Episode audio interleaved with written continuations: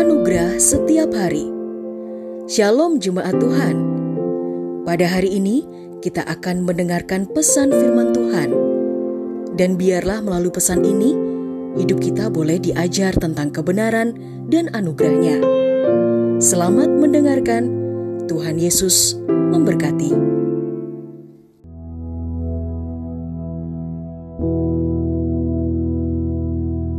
Doa dan iman dalam Yesus Kristus. Matius pasal kedua puluh satu ayat yang kedua puluh dua dikatakan demikian. Dan segala sesuatu yang kamu minta dalam doa dengan iman, kamu akan menerimanya. Saudaraku yang terkasih dalam Tuhan, perlu kita ketahui bersama bahwa doa dan iman adalah senjata dahsyat yang telah diberikan oleh Tuhan Yesus bagi kehidupan saudara dan saya. Doa dan iman adalah satu hal yang sangat penting di dalam kehidupan orang percaya. Karena tanpa doa dan iman, maka hidup kekristenan kita akan menjadi biasa-biasa saja, serta mudah untuk dikalahkan oleh berbagai masalah dan pergumulan kehidupan yang ada.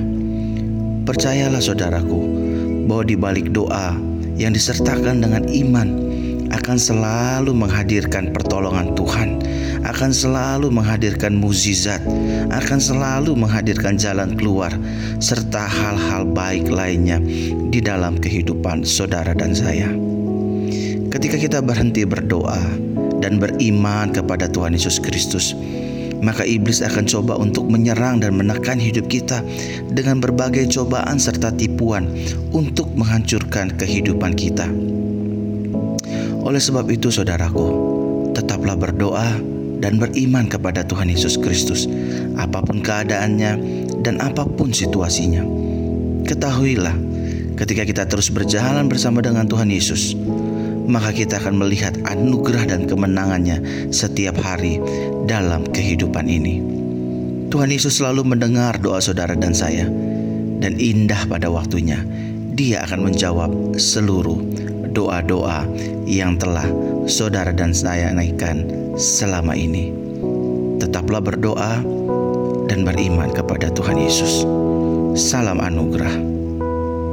Amin.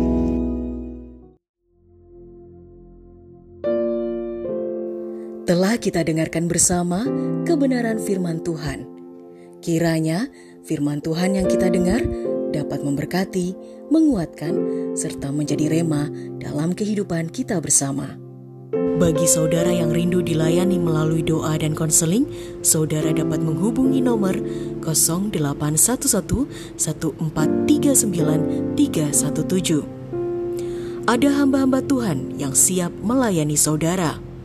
Sampai jumpa di program Anugerah Setiap Hari berikutnya. Persembahan dari Jesus Christ Church.